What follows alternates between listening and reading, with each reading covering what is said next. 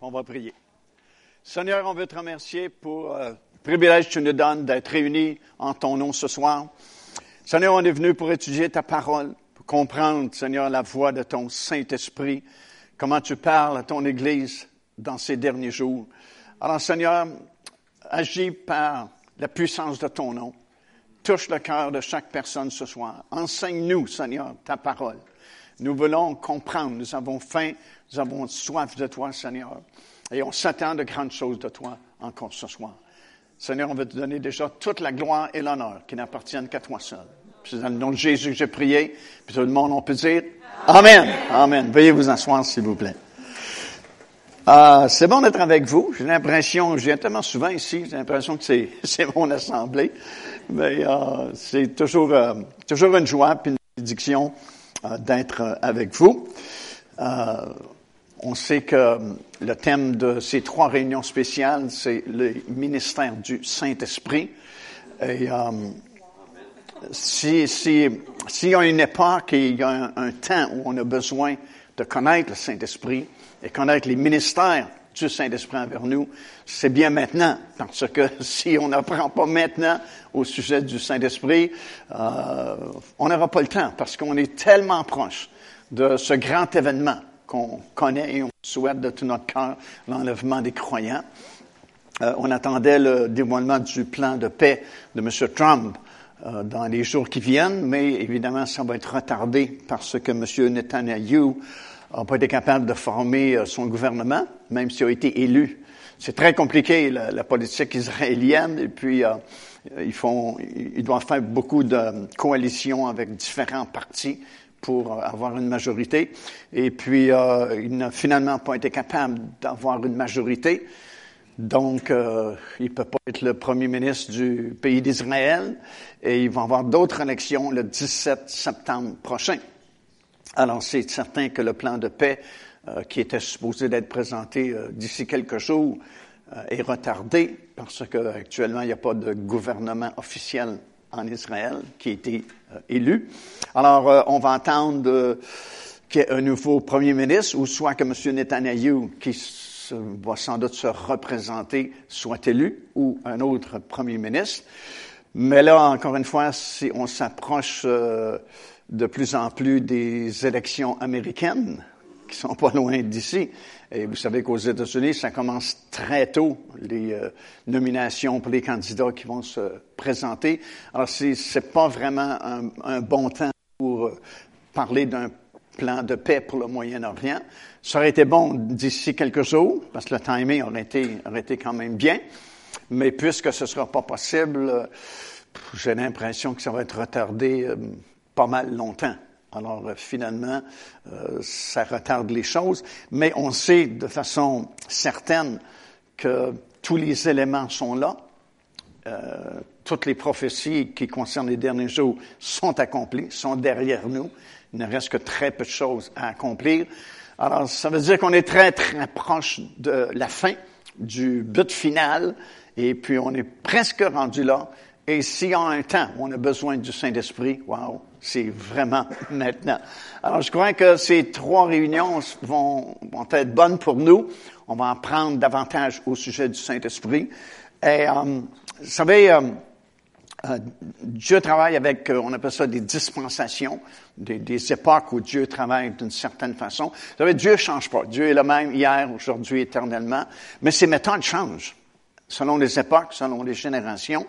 Euh, il a déjà travaillé avec la loi de l'Ancien Testament. Présentement, on est sous la dispensation de la grâce. Alors, Dieu change ses façons de faire, ses moyens. Pendant 40 ans, Israël a été conduit dans le désert d'une certaine façon. Tous les matins, le petit déjeuner était servi miraculeusement. Il y avait de la manne qui apparaissait dans le désert et tout le monde était nourri. C'est quand même quelque chose, là, parce qu'il était quelques millions. Et puis, euh, quelque chose, servir le petit déjeuner à un million de personnes. Mais tous les matins, sans défaut, et même la sixième journée, il y avait double portion, parce que le lendemain, c'était le sabbat. Et puis, euh, ils ont tourné en rond, ils ont vécu pendant à peu près 40 ans dans le désert. Imagine. Tu sais, dans le désert, il n'y a rien, c'est le désert. Il n'y a pas, il y a pas de dépanneur, il n'y a pas d'épicerie, il n'y a rien. Vous êtes obligés de, de faire confiance à Dieu qui va les garder dans un endroit vraiment impossible pendant 40 ans. Puis là, quand tu te mets à penser à ça, euh, tu penses à beaucoup de miracles que Dieu a dû faire. Parce que pendant 40 ans, les enfants qui sont sortis d'Égypte, ils ont grandi. Il fallait que les sandales grandissent avec les pieds de l'enfant. Vous avez déjà pensé à ça? Il fallait que les vêtements grandissent avec les enfants qui grandissaient pendant 40 ans dans le désert. Quand tu te mets à réfléchir, uh, wow, tu, te rends compte que Dieu a, fait, a fait des choses extraordinaires pendant 40 ans. Mais finalement, ils se sont rendus à la frontière du pays de Canaan. Ils ont traversé le Jourdain, ont commencé à traverser de l'autre côté, prendre possession du pays de Canaan. Et là, Dieu a parlé à Josué, parce que Moïse est mort sur le mont Nebo. Il a pu voir seulement le pays de Canaan. Il n'a pas pu entrer dans le pays de Canaan. C'est Josué qui a pris la relève. Et Josué, euh, par la révélation qu'il a reçue du Seigneur, a averti le peuple que dès le moment où ils vont mettre le pied dans la terre promise, Dieu change son programme. Alors il leur dit, attendez-vous pas demain matin que le petit déjeuner soit servi surnaturellement. Attendez-vous pas que vous serez conduits comme au désert le, jour par une nuée, la gloire Shekinah qui les conduisait. Sais, il y avait cette gloire qui marchait avec eux dans le désert. Puis quand, quand la nuée bougeait, il fallait que le peuple suive la nuée, devait bouger. La nuée s'arrêtait, le peuple campait. Et la nuit, il y avait une colonne de feu. Mais Josué dit, demain matin, il n'y aura plus de nuées qui vont vous conduire, puis il n'y aura plus de colonnes de feu la nuit, parce que vous êtes entrés dans votre héritage, votre pays, et maintenant vous allez cultiver le sol, puis vous allez manger le produit que vous allez cultiver ici en Israël. Alors tout ça pour vous dire que Dieu ne change pas, il est le même hier, aujourd'hui, éternellement, mais il change ses méthodes selon les générations, selon les époques. Et présentement, en fait, depuis 2000 ans, depuis que Jésus est venu, il a donné sa vie sur la croix de Golgotha pour que nous puissions être sauvés. Dieu travaille d'une certaine façon. Il travaille avec un véhicule qui s'appelle l'Église. Il a dit, je bâtirai mon Église. Les portes du séjour des morts ne prévaudront point contre elle. Et tout ce que Dieu fait dans ce monde aujourd'hui, il le fait au travers de son Église. Et l'Église, c'est vous et moi. Alléluia. Nous, sommes l'Église du Seigneur Jésus-Christ et Dieu travaille avec son Église. Il travaille pas avec ses églises. Il n'y a qu'une seule église du Seigneur Jésus-Christ, celle dont Jésus construit. Oui, il y a différentes assemblées, il y a différentes sortes d'assemblées pour répondre à toutes sortes de besoins, mais euh, peu importe quel est le nom que vous avez sur la porte de votre édifice, si vous êtes né de nouveau, vous êtes dans l'Église, au singulier du Seigneur Jésus-Christ. Dans ce que Jésus a dit, je bâtirai mon Église, au singulier. Si c'est pour moi, je suis occupé. Il n'a pas dit, je bâtirai mes églises. Comprenez? Il n'a pas dit, je bâtirai mes églises et vous choisirez celle qui fait le mieux votre affaire. Il a dit, je bâtirai mon église et les portes de ce jour des morts ne prévaudront point contre elle. Alléluia. Et euh, c'est le véhicule avec lequel le Seigneur travaille présentement. N'êtes-vous pas heureux de faire partie du véhicule que Dieu se sert à notre époque, dans notre génération? Et euh, il n'a pas voulu nous laisser seuls parce que après sa résurrection, et après avoir vécu 40 jours avec ses disciples dans son corps glorifié, il fallait qu'il retourne vers son Père là-haut dans le ciel, et il est encore là ce soir, à la droite du Père, dans les lieux célestes, mais il a dit, je vous laisserai pas tout seul. Je vous laisserai pas orphelin. Je vais vous envoyer le Saint-Esprit, le consolateur, puis ils vont être avec vous à tous les jours, et il sera pas seulement avec vous, mais il sera en vous. Il vous quittera pas. C'est 24 heures par jour, 7 jours par semaine, 365 jours par année, 366 pour les années bissextiles. Il est là tout le temps, jour et nuit, peu importe les conditions, peu importe la température, peu importe les crises, peu importe l'heure, le Saint-Esprit est avec nous 24 heures par jour, continuellement. C'est ce que Jésus a promis. Et c'est vraiment drôlement important parce que la mission qui a été confiée au Saint-Esprit, c'est de construire l'Église et de diriger l'Église. Comme on dit souvent, le Père, c'est comme l'ingénieur qui a pensé au plan de l'Église. Seigneur Jésus-Christ, comme le contremaître qui est venu chercher un permis de construction sur cette planète parce que nos premiers parents avaient fait la bêtise de passer l'autorité à Satan. Alors, il fallait que, on demande la permission pour construire une église. Et le Saint-Esprit, celui qui a été envoyé pour construire l'église. C'est l'ouvrier qui bâtit l'église. Puis, vous êtes les matériaux de construction. Parce qu'on est des pierres vivantes qui forment un édifice spirituel qui s'appelle l'Église du Seigneur Jésus-Christ.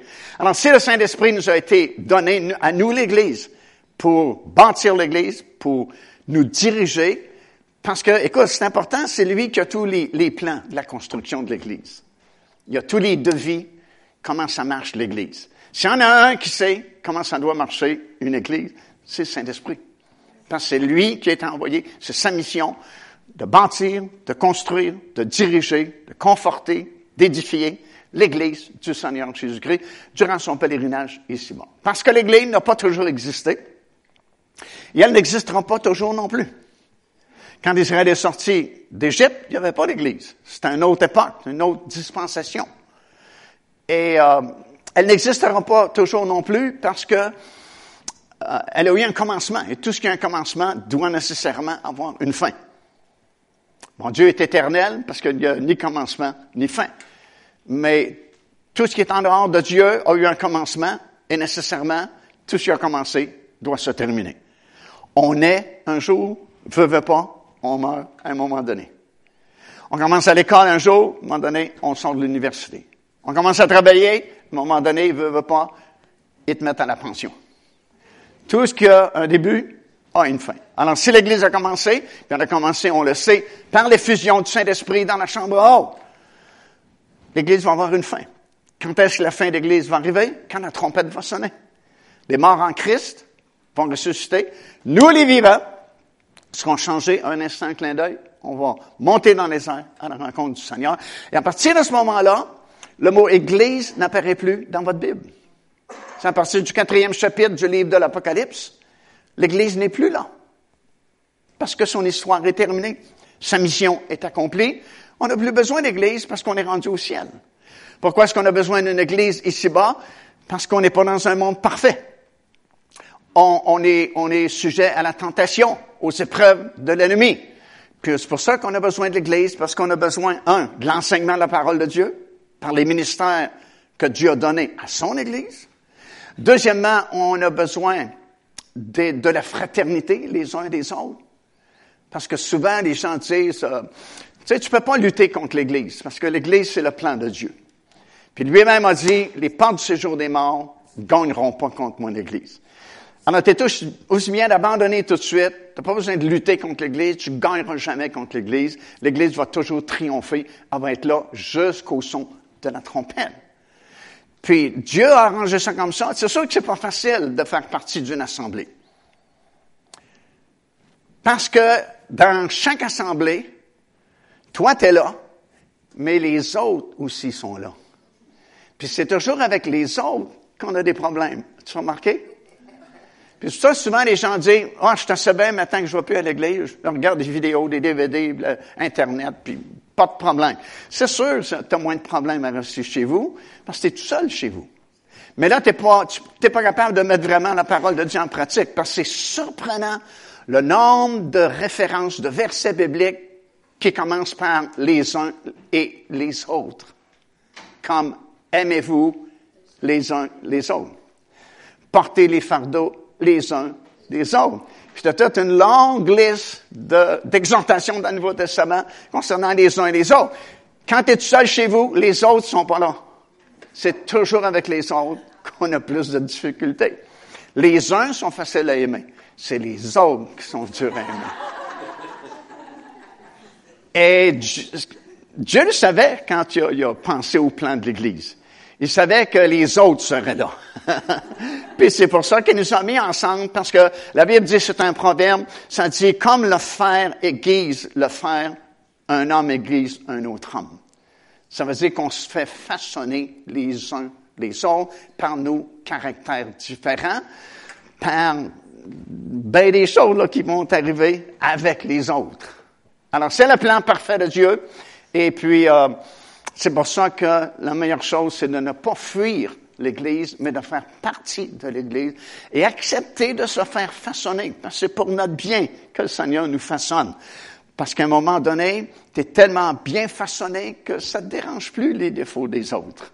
Puis tu es capable de vivre avec les faiblesses des autres parce que tu été façonné.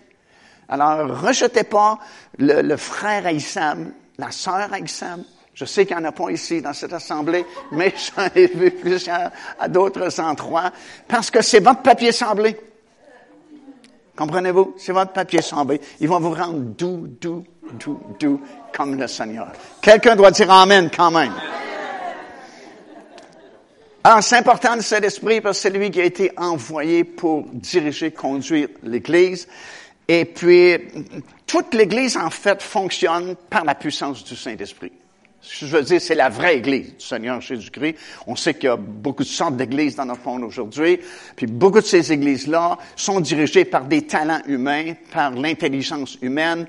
Mais je parle de ce qui est réel, qui compte aux yeux de Dieu. Ce qui compte aux yeux de Dieu, c'est ce qui est produit par le Saint-Esprit. C'est sûr qu'on est impliqué parce qu'il va se servir de nous, mais il faut que la source soit le Saint-Esprit. Et puis, euh, c'est pour ça que la Bible dit, ce n'est ni par la force, ni la puissance, mais par mon esprit, dit le Seigneur. Puis c'est pour ça que des versets comme 2 euh, Corinthiens chapitre 13, verset 13 sont importants parce que dans ce passage-là, ça dit que la communication du Saint-Esprit soit avec vous tous. Ça veut dire qu'on peut communiquer avec le Saint-Esprit. Puis c'est important de le faire, encore une fois, parce que c'est lui qui a les plans. Alors si on le consulte, puis on établit une bonne communication avec le Saint-Esprit, on va faire beaucoup moins d'erreurs on va tourner en rond bien moins longtemps si on consulte régulièrement le Saint-Esprit, parce que c'est lui qui a les plans. Puis lui, il a, toutes les réponses parce que c'est l'Esprit de Dieu. Si quelqu'un connaît Dieu, c'est bien l'Esprit de Dieu, comme ça dit dans Romains chapitre 8.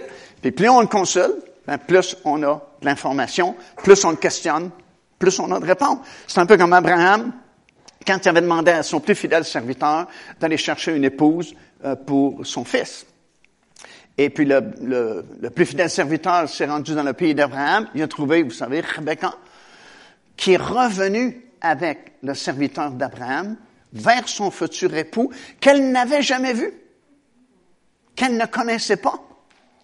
Elle a eu l'information uniquement par le serviteur d'Abraham. C'est quelque chose, là. Tu, prends une décision euh, en connaissant peu de choses sur ton avenir elle a décidé de quitter ses parents pour venir euh, se marier avec un homme qu'elle n'a jamais vu, qu'elle ne connaît pas.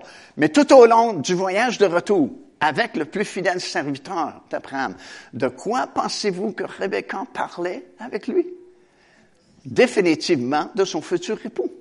Parce que s'il y en a un qui connaissait Isaac, c'est bien le plus fidèle serviteur d'Abraham, parce qu'il l'a vu grandir depuis sa naissance. Alors il pouvait répondre à toutes les questions que Rebecca lui posait concernant son futur époux. Et c'est la même chose pour nous. Le, plus fidèle serviteur, c'est comme une figure du Saint-Esprit. Puis nous, on est appelé à être l'épouse de Christ, notre Isaac spirituel. Et puis on est en voyage avec le Saint-Esprit, et puis on peut s'informer au sujet de notre futur époux, parce que lui a toutes les réponses.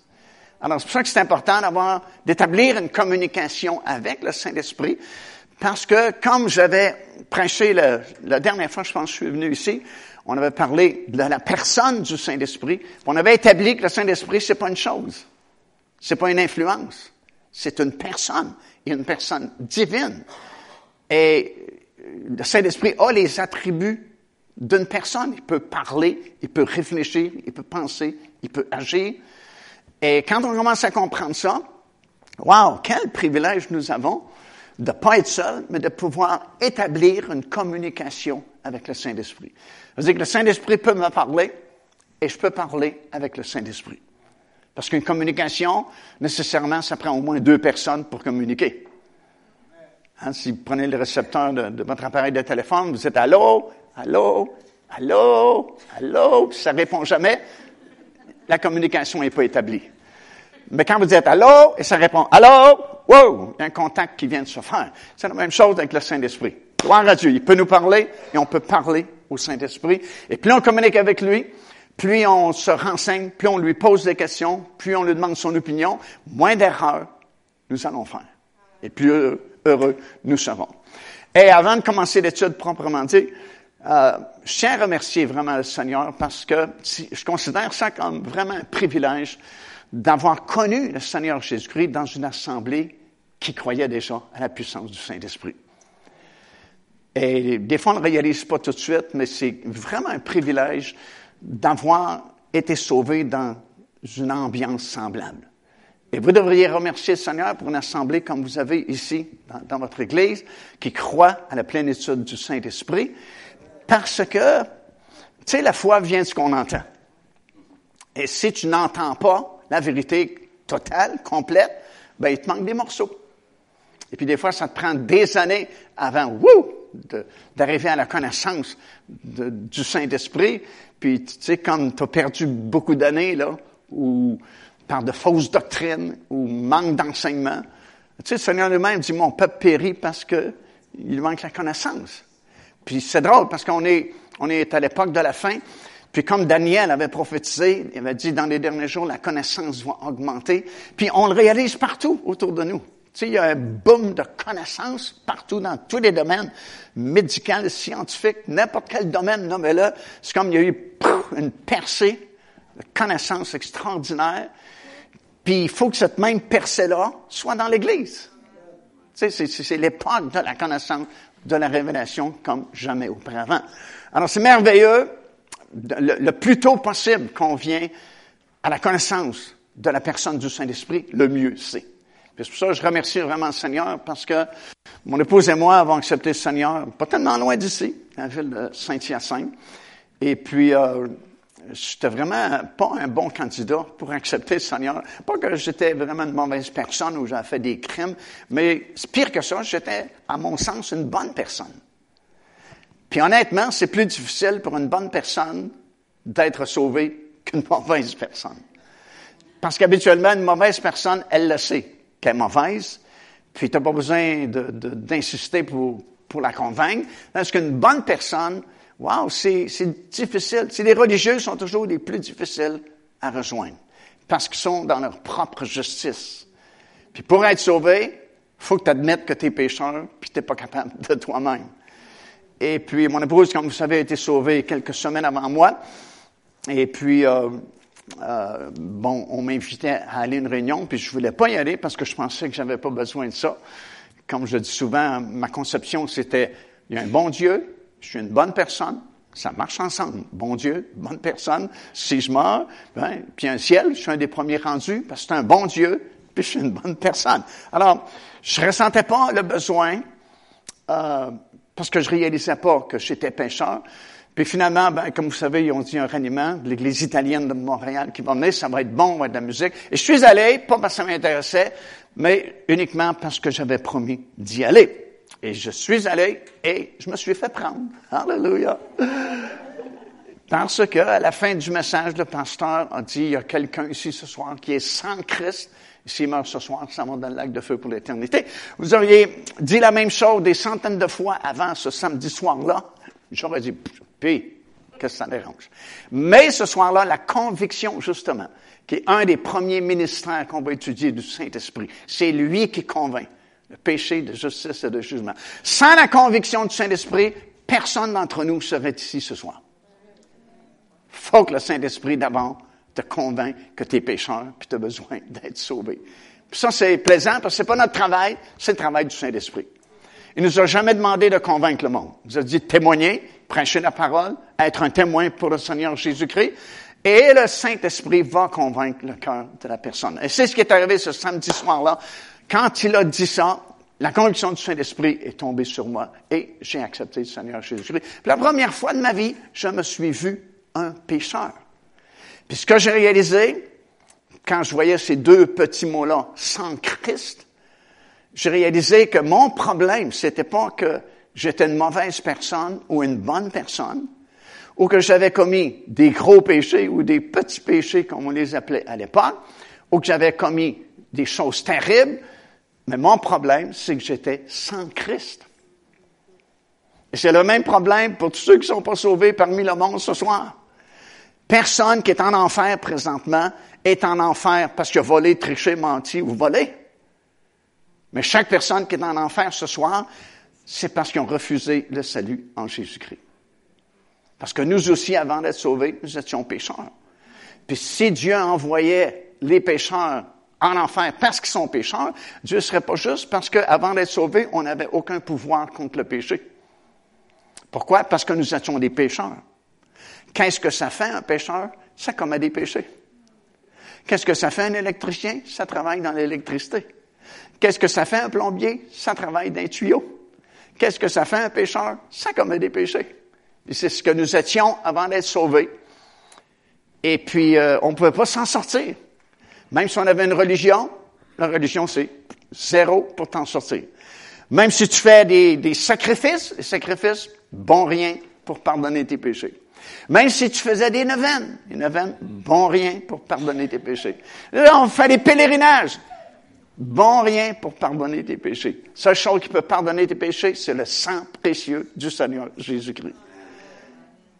Et chaque personne qui est en enfer présentement, c'est qu'ils ont rejeté Christ et ont vécu sans Christ. Parce que dès l'instant où tu acceptes le Seigneur Jésus-Christ par la conviction du Saint-Esprit, tu es pardonné, tu es sauvé, et ton titre change. Tu n'es plus appelé pécheur, tu es appelé un saint. Hmm. Cette vérité-là, je pense qu'elle n'a pas encore touché l'Église.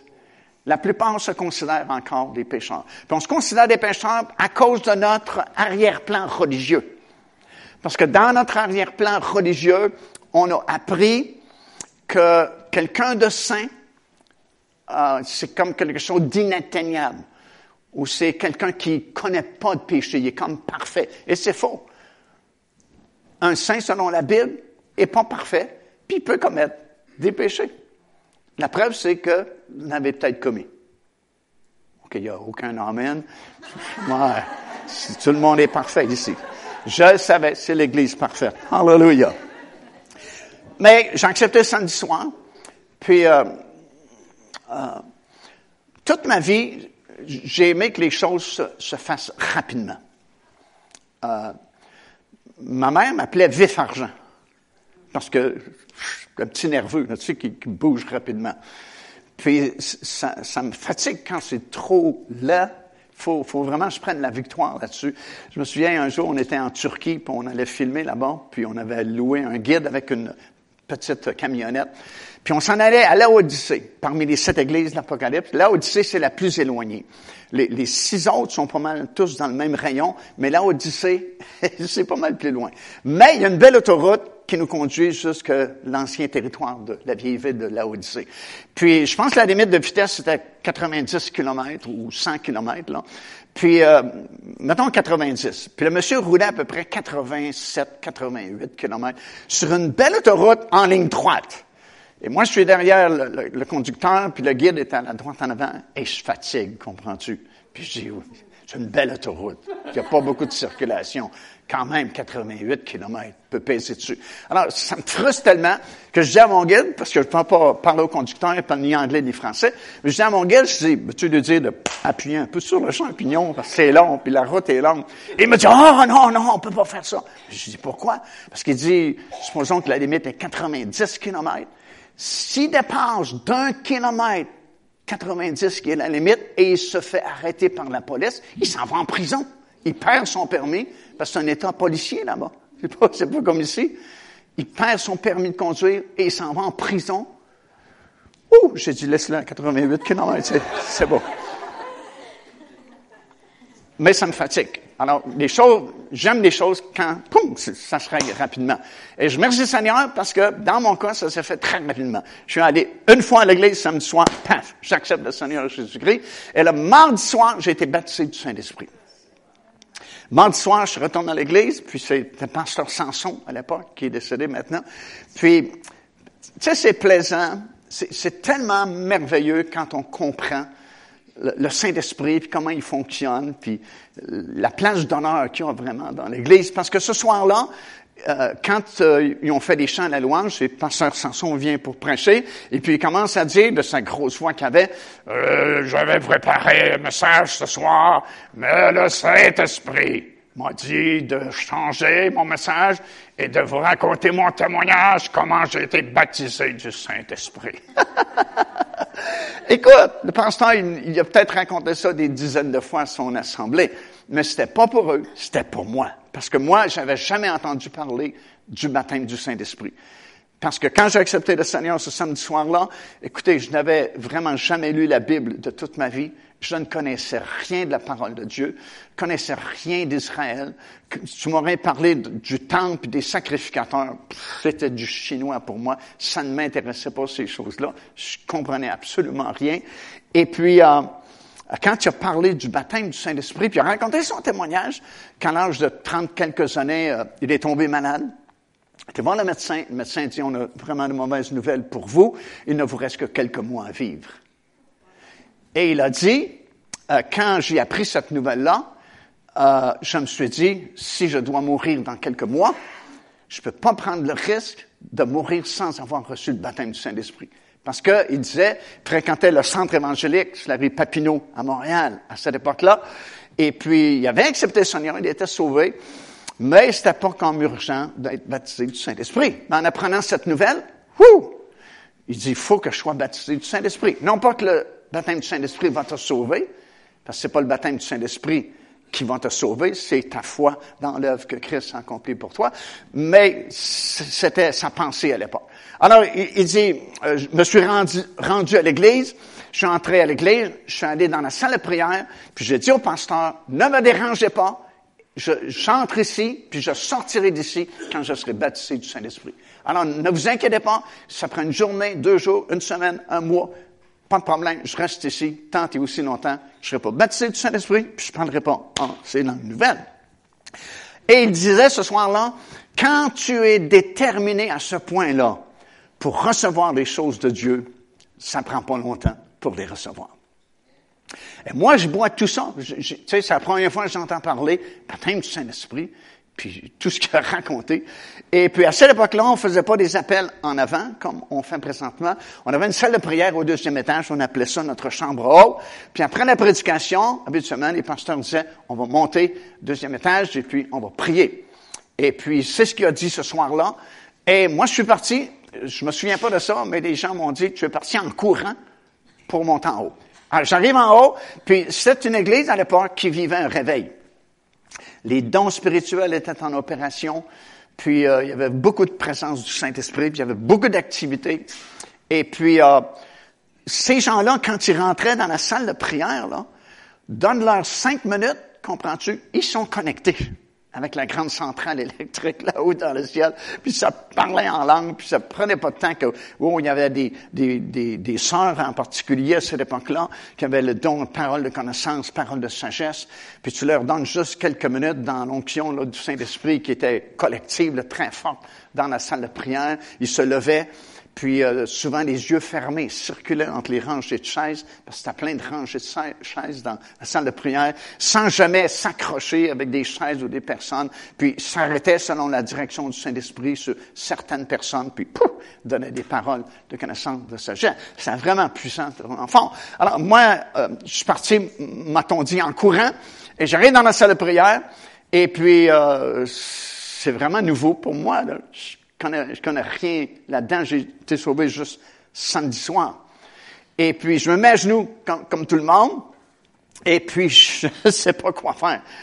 Eux autres, là, deux, trois minutes, pouf, sont connectés, ils sont partis. Ça prie en langue. Mais moi, je ne sais pas quoi faire. Puis comme je dis souvent, honnêtement, la seule prière qui est venue à ma pensée, c'est « Je vous salue Marie, pleine de grâce ». Mais je me suis dit, je, me suis dit, hmm, ça semble pas le genre de prière qui font ici. Je, suis mieux de pas ouvrir la bouche. Puis il y a un frère qui a sûrement vu mon désarroi, puis il est venu auprès de moi, puis il a mis sa main sur mon épaule, puis il m'a dit, Mario, c'est pas compliqué, louer le Seigneur. Euh, il dit, t'as été sauvé samedi soir. Tout ce que tu as à faire, ouvre ta bouche, puis dis-lui, merci Jésus. Merci parce que tu m'as sauvé. Gloire à ton nom. Alors, j'ai dit, c'est pas plus compliqué que ça, je suis capable de faire ça. Et puis, wow, je me mets à louer le Seigneur.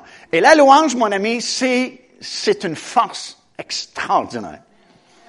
On capitalise pas sur la force de la louange, parce qu'on loue plus vraiment dans nos églises. euh, on fait ce que j'appelle notre chapelet protestant. Alléluia, merci Jésus, gloire à Dieu. Mais c'est pas vraiment une louange, une percée dans la louange. S'il fallait, s'il fallait que juste notre petit groupe ici ce soir, on rentre dans une louange, puis qu'on, perce jusque dans le, les lieux célestes, tu aurais des signes, prodiges, miracles, la puissance de Dieu serait manifestée. Écoute, tu as des guerres dans l'Ancien Testament qui ont été gagnées juste par la puissance de la louange. Merci pour deux Amen. Mais écoute, t'as Josaphat qui est inquiet. Il y a trois pays, trois armées puissantes qui viennent l'attaquer. C'est sûr qu'ils vont être battus. Il s'en va au temple et il demande, Seigneur, qu'est-ce, que je fais? Et le Seigneur lui a donné une stratégie. Et tu vas soulever ton, ton armée, mais mets les chanteurs en avant sur le champ de bataille. Des chanteurs, Seigneur? Oui, les chanteurs en premier. Mais ils vont se faire tuer. Fais-moi confiance. et vous savez le reste de l'histoire ils ont gagné contre trois grandes puissances ennemies. Il y a la puissance dans la louange. Alors, j'ai commencé à louer première fois de ma vie que je loue le Seigneur de cette façon-là. Ben, même que je loue le Seigneur, point. Parce qu'avant, dans notre vieille religion, on faisait certaines prières, mais répétitives, tu sais, ça n'avait pas de sens. Mais là, c'est mon cœur qui parle. La différence entre les prières apprises par cœur puis la louange, c'est que les prières apprises par cœur viennent de ta tête, la louange vient de ton cœur. Reçois favorablement, les sentiments de mon cœur. Quand tu loues le Seigneur, c'est les sentiments de ton cœur que tu exprimes au Seigneur. Fait quand le conducteur de chant dit on va louer le Seigneur, puis tu n'entends rien dans l'église, il n'y a pas beaucoup de sentiments envers le Seigneur. Hmm. Alors, je commence à louer, et puis je te dis, c'est merveilleux la louange parce que tu te fais prendre par la louange. Tu loues pas, la vie est pleine. Tu commences à louer, wow, c'est comme un engrenage. Wow, puis ça monte comme des fleuves. Qu'est-ce que Jésus a dit?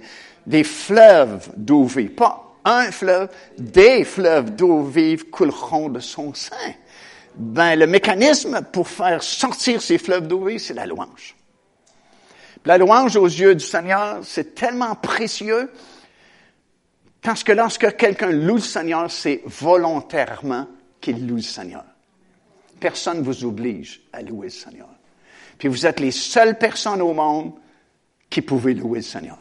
Dans le monde, on ne loue pas le Seigneur.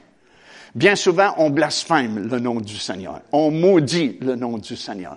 Mais dans son Église, il peut se trouver des gens qui aiment tellement le Seigneur qui vont louer son nom puis qui vont ouvrir leur bouche, puis laisser sortir les sentiments qu'ils ont dans leur cœur pour le Seigneur. Alors, quand il n'y pas de louange, gros point d'interrogation sur l'expérience de ces gens-là. C'est certain qu'ils se sont refroidis en quelque part.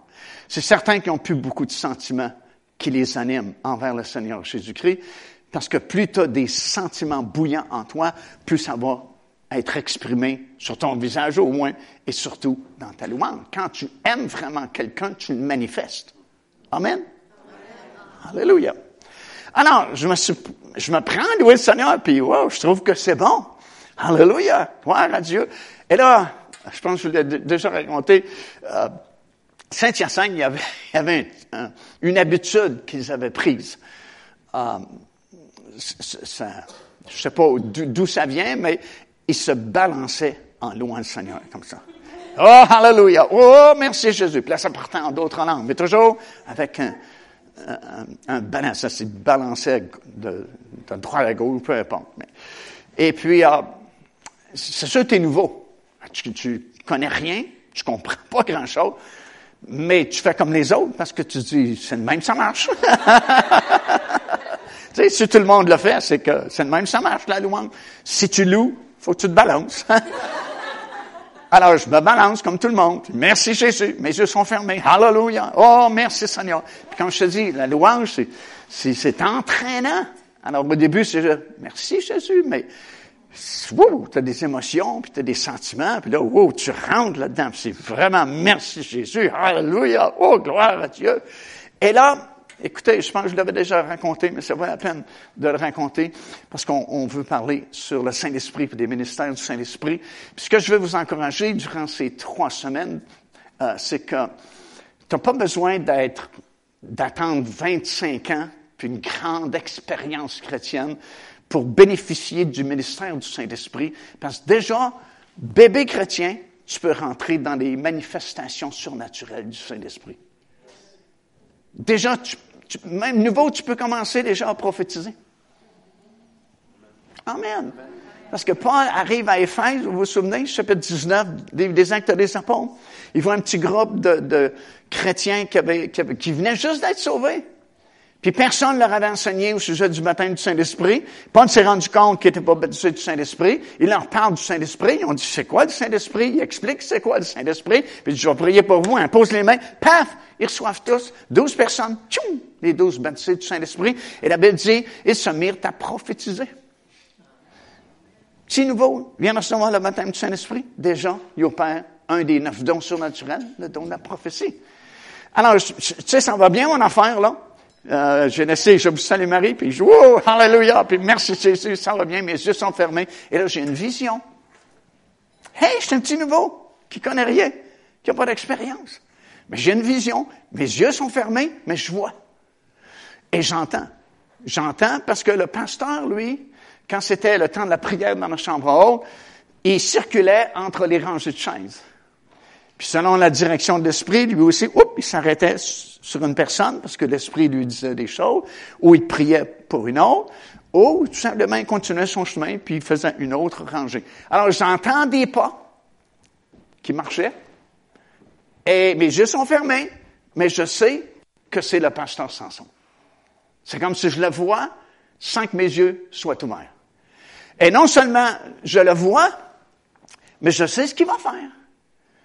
Tu sais, la Bible, on va l'étudier dans ces trois mercredis. Ça dit, quand le Saint-Esprit sera venu, il va vous annoncer les choses à venir. Ça veut dire que tu peux avoir de l'information privilégiée.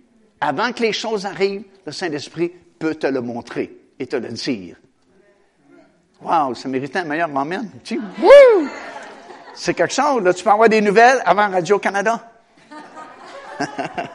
Alors, je sais qu'il va, il va, il va, ils vont traverser de l'autre côté, ils vont entrer dans la rangée où moi je suis euh, agenouillé devant la chaise, puis je prie de tout mon cœur. Merci Jésus, Alléluia.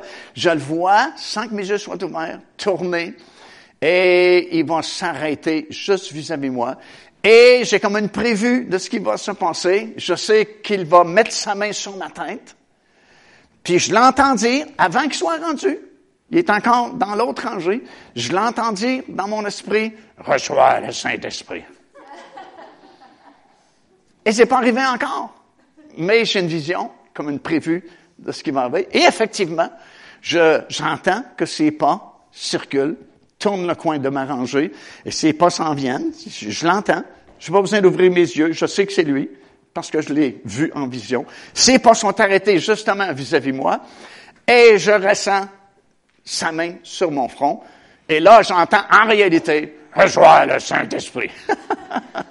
et quand il a dit ça, c'est comme si le ciel s'est ouvert, comme une boule de feu, blanche comme un blanc qu'on voit pas ici sur la plaine. C'est comme parti une vitesse vertigineuse, c'est comme pouf, entrer en moi, puis boum, je suis tombé à la renverse, à terre dans ma chambre haute à Saint-Hyacinthe.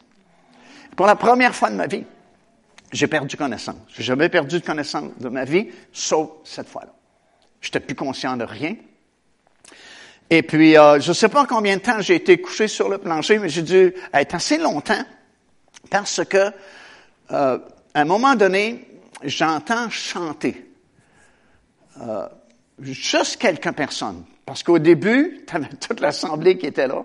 Puis là, il ne restait que peut-être sept, huit personnes.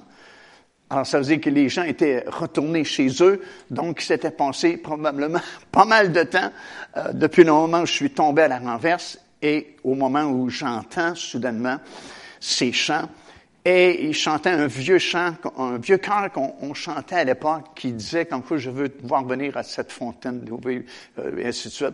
Puis c'était tellement beau. C'était comme une harmonie extraordinaire. C'était comme des anges vraiment qui chantaient. Puis c'était pas des gens, c'était juste trois, quatre personnes, cinq personnes peut-être de l'Assemblée. Puis il y avait surtout le frère Gérard Desmarins qui est encore vivant, mais je vous, il y a 100, je pense qu'il y a 101, 102 ans qui lui était un des conducteurs de chant. Puis c'est lui qui dirigeait là, le petit groupe de 5-6 à la fontaine, boire des eaux vives. Et puis, euh, ah, c'était merveilleux. Puis Franck Gérard, il avait une belle voix, mais pas, pas aussi beau que ce que j'entendais. C'est comme angélique, c'était tellement beau.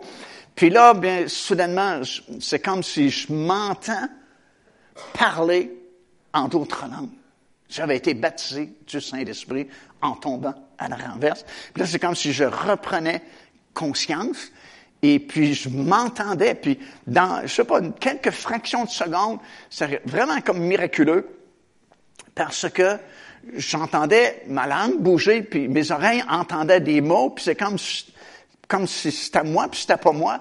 C'est dur à expliquer, là, c'est une fraction de seconde qui se passait. C'est comme mon homme intérieur est en train de louer le Seigneur dans une langue que, que je connaissais pas. Et puis là, Pasteur Samson m'a pris par la main parce qu'il voulait me, me lever de, ma position. C'est comme tout en moi disait, non, laissez-moi ici, je veux mourir ici, je veux passer ma vie ici. Tellement j'étais bien quand j'avais été baptisé du Saint-Esprit. Alors, ce que je veux dire, c'est le plus tôt que tu peux vivre ces expériences-là, quand tu acceptes le Seigneur, le mieux c'est. Plus tu attends, plus c'est compliqué. Pourquoi c'est compliqué? Parce que plus tu attends, plus tu essaies d'analyser Dieu. Tu veux comprendre comment ça marche. Puis on peut pas comprendre exactement comment tout marche. Faut que tu fonctionnes par la foi. Puis un petit bébé, c'est facile de croire. Puis si tu crois pas là, puis t'entends pas là, ben c'est plus difficile parce que là, ton intelligence entre en ligne de compte, ton raisonnement humain, tu vas essayer de figurer comment ça va marcher. Puis la pire chose qu'on peut faire dans les choses de Dieu, c'est essayer de jouer à Dieu. Puis faire, de figurer comment ça va marcher, comment ça va arriver. Puis tu as beaucoup d'exemples dans la Bible de personnages qui ont figuré d'avance comment ça allait se passer, puis c'est jamais arrivé quand ils ont figuré. Fait qu'oublie ça, c'est mieux de faire confiance à Dieu, puis de dire, Seigneur, agis selon ton plan, selon ta stratégie. Tout ce que j'ai à faire, moi, c'est de croire simplement comme un enfant, un enfant de Dieu. Amen. Puis je dois vous dire avant aussi que je continue, c'est que l'expérience, tu sais, Dieu connaît toutes choses, il connaît ton avenir. Toi, tu connais pas tous les détails de ton avenir. Comme moi, ce soir-là, ce samedi soir-là, quand j'ai donné ma vie au Seigneur, puis le mardi soir, quand j'ai été baptisé du Saint-Esprit, c'est certain que je n'ai jamais pensé, jamais imaginé qu'un jour je serais prédicateur de la parole de Dieu. J'ai jamais pensé, jamais imaginé que je voyagerais dans de nombreux pays, que je ferais des émissions de télévision, des émissions de radio. Jamais que j'ai pensé à ça. Mais Dieu le savait. Alors, il y a bien des choses qui arrivent dans ta vie, à toi, puis ça n'arrive pas nécessairement à l'autre personne, parce que Dieu connaît ton avenir. C'est lui qui a écrit ton livre, puis il te prépare en conséquence. Puis il m'a baptisé de cette façon-là.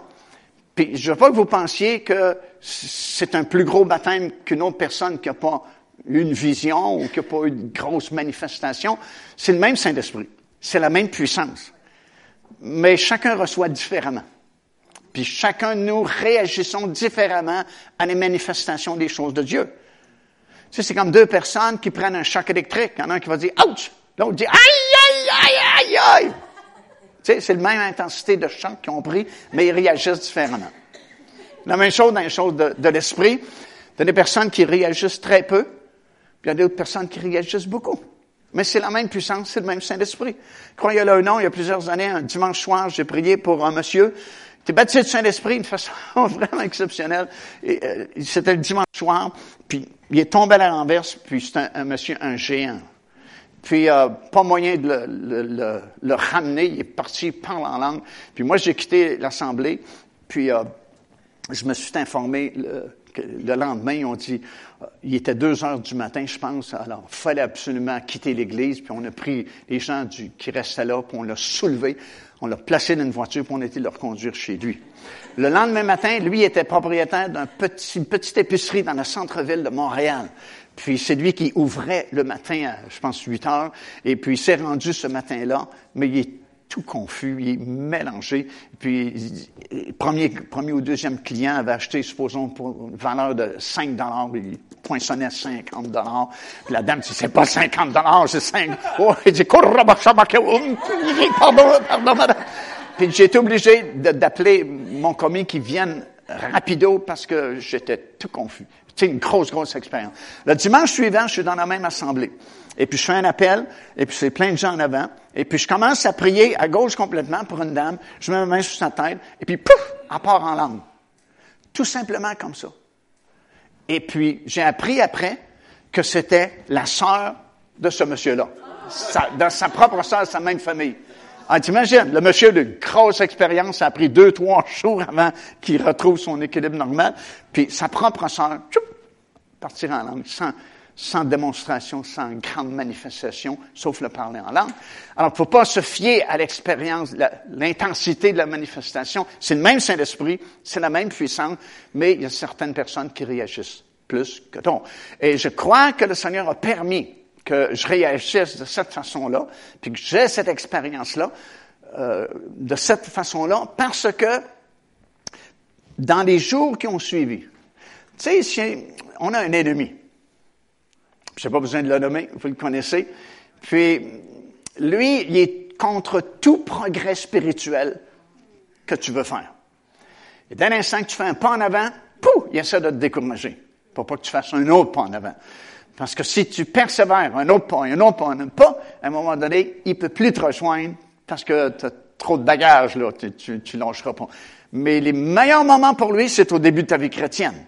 Parce que tu pas encore enraciné dans la parole de Dieu t'as pas encore beaucoup d'expérience dans le Seigneur, puis t'es plus, t'es plus fragile. Alors, c'est son meilleur moment pour t'attaquer, pour essayer de te décourager. Et essayé de nous décourager, mon épouse et moi, euh, ils nous ont accusés, dans l'Église où on a accepté le Seigneur, de choses qu'on n'a jamais faites. Et là, on est comme surpris qu'un frère dans l'Église nous accuse de choses qu'on n'a jamais faites. Mais on se dit, écoute, c'est l'Église du Seigneur. Parce qu'on pensait à l'époque que l'Église des gens était parfaite. tu sais, ils sont sauvés. Avec dans le sang de l'agneau. Il n'y a pas de menteur, il n'y a pas de tricheur, c'est du monde parfait. Et on se dit, bah, l'Église croira jamais ça, parce que c'est pas vrai. Mais à la grande surprise, l'Église a cru ce monsieur-là. Alors moi, je suis, c'est moi qui est le plus déçu. Mon épouse était plus sage que moi, mais moi, tu sais, vite, là, quand on dit, OK, fini. On s'est fait embarquer dans une gamique. Parce que j'ai dit, si vraiment c'était l'église du Seigneur, comme ils disent, si vraiment il était sauvé, comme ils disent, il y aurait le discernement. Il saurait que c'est pas vrai, l'accusation qui est portée contre nous. Mais non, ils croient le frère. Veut dire qu'ils n'ont pas de discernement. Ils comprennent pas. Alors, c'est une gamique, c'est une patente. Puis là, c'était l'époque de Noël, fête de Noël. Et puis, il y avait les, les, les services spéciaux de Noël. J'ai dit à mon époux, non, c'est fini. Moi, je ne retourne pas à cette église-là, fini. Plus rien savoir de ces choses-là. C'est pas vrai, leur affaire. Ils disent une chose, puis ils vivent le contraire. Et là, je dis, fête de Noël, on s'en va dans ma famille. Puis, je reviens plus à l'église. C'est décidé, je ne revenais plus. Puis, je disais, pfff, gamique. Mais, tu sais, quand quand tu es sauvé vraiment, tu es sauvé vraiment. Alors, je suis dans ma famille avec mon épouse, et puis euh, c'est le temps des fêtes, puis j'oublie l'église, c'est fini, je ne retournerai plus jamais là. Puis, durant les quelques journées dans ma famille, le Seigneur m'a parlé. Puis, tu sais, je suis pas habitué à être un petit nouveau, là. C'est comme, je réfléchissais quand même à ça, ce qui, ce qui s'était passé. Puis, euh, c'est comme le Seigneur, il me dit, tu, il dit, tu sais, euh, la façon que tu as été baptisé du Saint-Esprit, c'est pas l'Église qui t'a baptisé, c'est moi qui t'a baptisé. Puis là, je, ne pouvais pas, il n'y a pas d'argument contre ça, parce que ce soir-là, quand, mardi soir-là, quand j'ai reçu le baptême du Saint-Esprit, je connaissais rien du Saint-Esprit. Je ne pouvais pas imiter, je ne pouvais pas faire semblant. Je ne sais pas comment ça marche. Je connais rien de cela. Puis je peux pas inventer ça, que j'ai perdu connaissance, puis je me suis réveillé en parlant des langues que je connais pas. Puis c'est comme si le Seigneur me ramenait à ce mardi soir-là. Puis il disait, ce que tu as reçu, là, c'est pas l'Église qui t'a donné ça. C'est moi qui t'es baptisé de mon Saint-Esprit. Puis, c'est comme si le Seigneur me disait, tu peux pas dire le contraire. Tu sais, tu peux pas dire c'est pas vrai. Tu peux pas dire que tu n'as pas vécu une expérience là, qui était en dehors de ton contrôle. C'est vraiment surnaturel. Là, je suis obligé d'admettre que, ben oui, c'est vrai. Ce n'est pas l'Église qui m'a donné ça. Puis la paix que j'ai ressentie, c'est pas l'Église qui me l'a donné, c'est le Seigneur qui est venu dans mon cœur. Puis c'est son Saint-Esprit que j'ai reçu.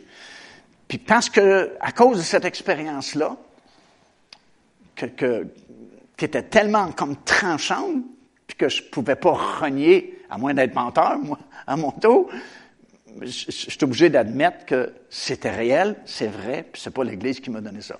Fait que c'est comme admis devant le Seigneur. C'est une grande puissance, admettre notre problème puis notre condition devant le Seigneur. C'est la clé pour que ça marche.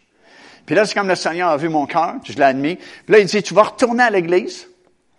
Puis c'est comme s'il m'a dit, même si tout le monde est croche, tout le monde est menteur dans l'Église, c'est pas grave. Ce qui est important, puis tu voici comment tu dois marcher.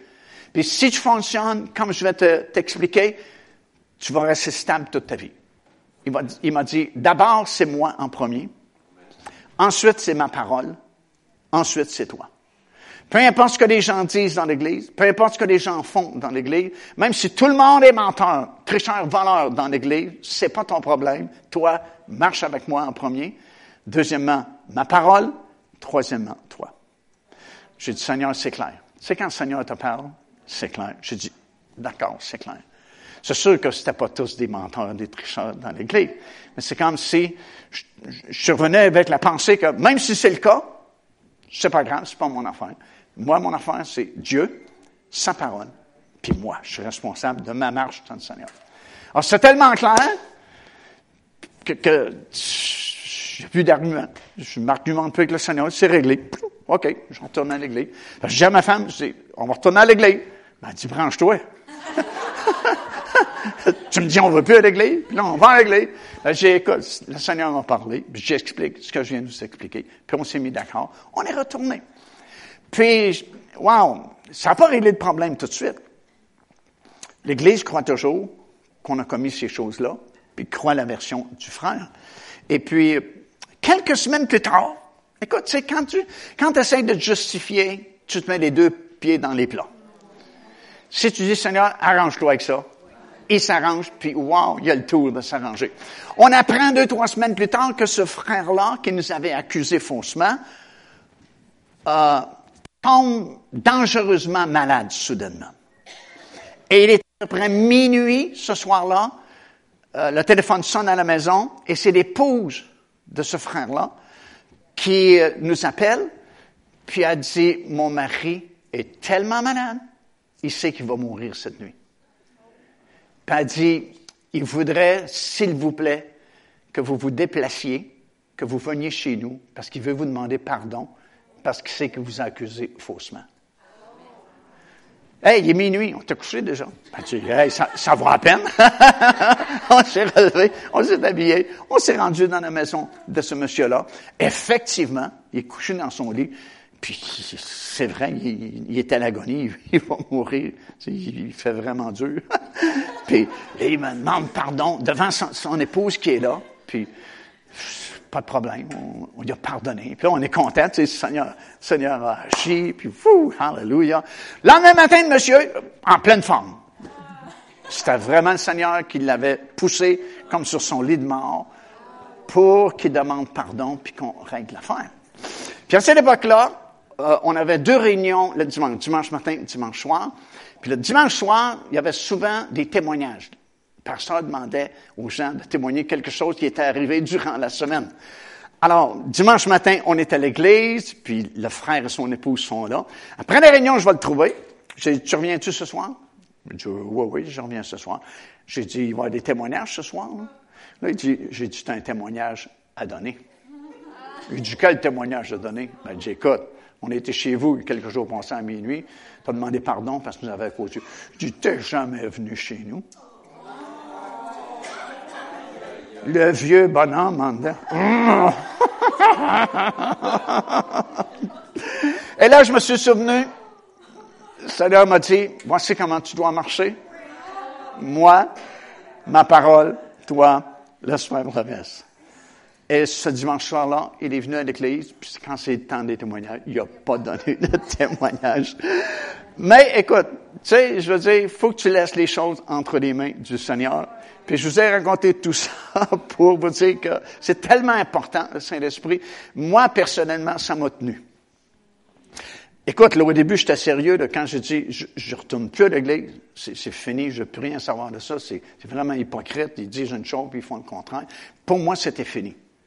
Mais parce que le Seigneur m'a parlé de la façon qu'il m'a baptisé du Saint-Esprit, que je pouvais pas renier, je pouvais pas dire le contraire, euh, été obligé d'admettre qu'il y avait vraiment une puissance ce soir-là. Puis c'est pas l'Église qui m'a donné cette puissance-là, c'est vraiment le Seigneur Jésus qui m'a baptisé du Saint-Esprit. Alors c'est vraiment important. Je termine, j'ai même pas commencé, puis je termine, c'est bon, hein? je vais lire quand même mes trois textes que je voulais vous lire au tout début du message. Euh, écoute, on, va lire ces trois versets-là, puis la semaine prochaine, on va débuter avec ces versets-là. Premièrement, c'est dans Jean chapitre 14, verset 16. Jean, l'évangile de Jean. L'évangile de Jean, extraordinaire, un évangile extraordinaire euh, qui parle du baptême du Saint-Esprit. Parce que chapitre 14, chapitre, jusqu'au chapitre 16, Jésus est en train de préparer ses disciples parce que bientôt il va être crucifié sur la croix, puis il va devoir les abandonner dans un certain sens. Il faut qu'il retourne vers son Père là-haut dans le ciel. Il sera plus avec eux autres sur la terre. il est en train, lentement, mais sûrement, de les préparer à, ce drame-là qu'ils vont vivre, parce qu'ils sont habitués de vivre avec lui depuis trois ans. Puis il dit ceci, et moi, dit-il, je prierai le Père, et il vous donnera un autre consolateur. C'est intéressant, le mot autre, l'article autre, c'est le mot alos, qui veut dire de la même nature que. Ça veut dire que le Saint-Esprit a la même nature que le Seigneur Jésus-Christ. Il vous donnera un autre consolateur afin qu'il demeure éternellement avec vous. C'est fort. Jean chapitre 16, verset 7. Cependant, je vous dis la vérité, il est avantageux que je m'en aille, car si je ne m'en vais pas, le consolateur ne viendra pas vers vous. Mais si je m'en vais, je vous l'enverrai. Puis Jean chapitre 7, verset 37. Le dernier jour, le grand jour de la fête.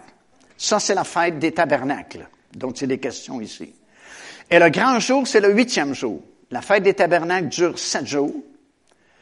Et la huitième journée, c'est une journée spéciale qu'on appelle le grand jour de la fête, parce qu'il y a des activités vraiment très spéciales. Entre autres, les sacrificateurs vont aller chercher de l'eau de la piscine de Siloé et il y a un autre groupe qui va les rejoindre à l'hôtel des sacrifices au temple avec du vin. Et ils vont faire la libation de l'eau et du vin sur l'autel. Et ils vont réciter le verset qui est dans Ésaïe chapitre 44 et verset 3, qui dit ceci, Je répandrai des eaux sur le sol altéré et des ruisseaux sur la terre desséchée. Je répandrai mon esprit sur ta race, la race d'Israël, et ma bénédiction sur tes rejetons. Alors, à chaque grand jour de la fête des tabernacles, cette procession-là, double, des prêtres vont s'en venir jusqu'à l'autel des sacrifices. Un groupe va verser l'eau, l'autre groupe va verser le vin sur l'autel et vont crier, vont chanter et vont lire ce verset-là, vont réciter ce verset-là. Et dans le texte, ça dit, le jour de la grande fête, le, grand jour de la fête plutôt, Jésus se tenant debout s'écria il, a dû s'écrier parce que là, c'est plein de tapage, c'est plein de chants, puis c'est plein d'activités qui se déroulent à cette grande journée-là. Il s'écria, si quelqu'un a soif, qu'il vienne à moi et qu'il boive. Celui qui croit en moi, des fleuves d'eau vive couleront de son sein, comme le dit l'Écriture. Ésaïe, chapitre 44, verset 3. Il dit cela de l'Esprit que devaient recevoir ceux qui croiraient en lui, car l'Esprit n'avait pas encore été donné, parce que Jésus n'avait pas encore été glorifié. Alors imagine la situation, c'est la grande fête des tabernacles, c'est le huitième jour, le jour de la grande fête, où il y a ces, ces deux groupes de sacrificateurs qui viennent faire la libation de l'eau et du vin sur l'autel, et puis qui crient, un jour, le Saint-Esprit va être répandu sur la terre, la, race d'Israël. Et Jésus s'écrit d'une voix forte, si quelqu'un a soif, qu'il vienne à moi. Et les fleuves d'eau vive, comme dit le prophète Ésaïe, vont couler de son sein. Ça veut dire qu'Israël aurait pu dire, wow, c'est notre Messie. Il accomplit la promesse qui nous a été faite dans Ésaïe. Mais ils n'ont rien compris à l'époque. Mais, j'espère que vous comprenez quelque chose ce soir, parce qu'il parlait de l'Esprit qui n'avait pas encore été donné, parce que Jésus n'avait pas encore été glorifié, n'était pas encore ressuscité. Alors, écoute, ça c'est trois passages de l'Écriture avec lesquels on va commencer, Dieu voulant, la semaine prochaine, et puis on va voir des choses vraiment très intéressantes les différents ministères du Saint-Esprit. On sera jamais capable, dans deux seules autres réunions, de couvrir tous les nombreux ministères que le Saint-Esprit fait envers vous et moi. Mais je vais vous en énumérer plusieurs, on va en sélectionner peut-être deux ou trois euh, qui sont vraiment très marquants pour qu'on puisse vraiment comprendre le privilège que nous avons de ne pas marcher seul, mais l'Esprit de Dieu est en nous éternellement, comme Jésus a dit, puis accomplit tellement de beaux ministères que plus on va être intime avec lui, plus nous allons communiquer avec lui, plus on va comprendre les, activités du Saint-Esprit dans notre vie, wow, plus forte va être notre foi, plus grande va être notre assurance, plus riche va être notre bénédiction, puis vous serez jamais capable de rétrograder, vous serez plus capable de vous sentir seul, parce que vous allez le connaître de façon tellement intime que, wow, ça va changer le reste de votre vie. Et ça méritait vraiment un meilleur amen que ça. On se lève en terminant, s'il vous plaît. Oh, béni soit le nom du Seigneur Jésus. Est-ce que les musiciens peuvent venir, s'il vous plaît? Puis je ne peux pas terminer cette étude ce soir sans vous inviter. Si vous n'êtes pas baptisé du Saint-Esprit, c'est pour vous. Ça peut être pour vous tout de suite ce soir. Parce que vous n'avez plus besoin d'attendre pour être baptisé du Saint-Esprit. Il est déjà donné, le Saint-Esprit. Depuis 2000 ans, il est donné. Dans la chambre haute, il est venu de la part du Seigneur sur les 120 disciples. Et puis, euh, il est là, il est ici. Il est déjà en vous si vous êtes sauvés. Tout ce qu'il vous reste à faire, c'est vous laissez vous laissez vous immerger dans l'esprit du Seigneur. À un tel point que, wouh, vous laissez sortir ces fleuves d'eau vive ces langues nouvelles. Hallelujah. Ça vient avec, avec le désir de votre cœur. Tu sais, souvent j'ai ces questions-là. Euh, comment je peux faire pour être baptisé du Saint-Esprit? Je réponds toujours, il y a deux conditions pour être baptisé du Saint-Esprit. Numéro un, il faut que tu sois sauvé. Tu ne peux pas recevoir le baptême du Saint-Esprit si tu n'es pas sauvé. Éphésiens, premier chapitre, verset 13, ça dit, vous avez d'abord cru en lui, et après, vous avez été rempli du Saint-Esprit. Tu ne peux pas être baptisé du Saint-Esprit avant d'être sauvé. Donc, première condition, il faut que tu sois sauvé. Deuxième condition, il faut que tu aies soif. C'est Jésus qui a dit, si quelqu'un a soif. Mais soif dans le sens que, comme j'ai raconté par son Samson, il dit, laisse-moi ici, je ne sors pas de la salle de prière tant et aussi longtemps, je ne suis pas baptisé du Saint-Esprit. Ça, c'est une soif intense. Puis comme il a dit, quand tu as ce genre de soif-là, ça prend pas beaucoup de temps. Parce que Dieu voit l'intensité de ton cœur. Ça dépend en fait de vous. Ça dépend en fait plus de vous que de lui. Parce que le Saint-Esprit l'a déjà donné.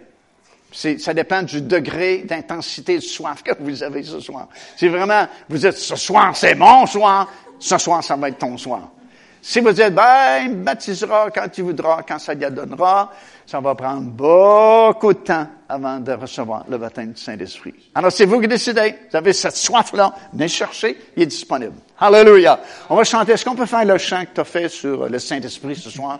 Et puis, euh, pendant que les musiciens vont chanter, ceux qui veulent le baptême du Saint-Esprit, ceux qui l'ont déjà, vous pouvez venir aussi. On va louer le Seigneur pendant quelques minutes. Oh, béni soit le nom de Jésus.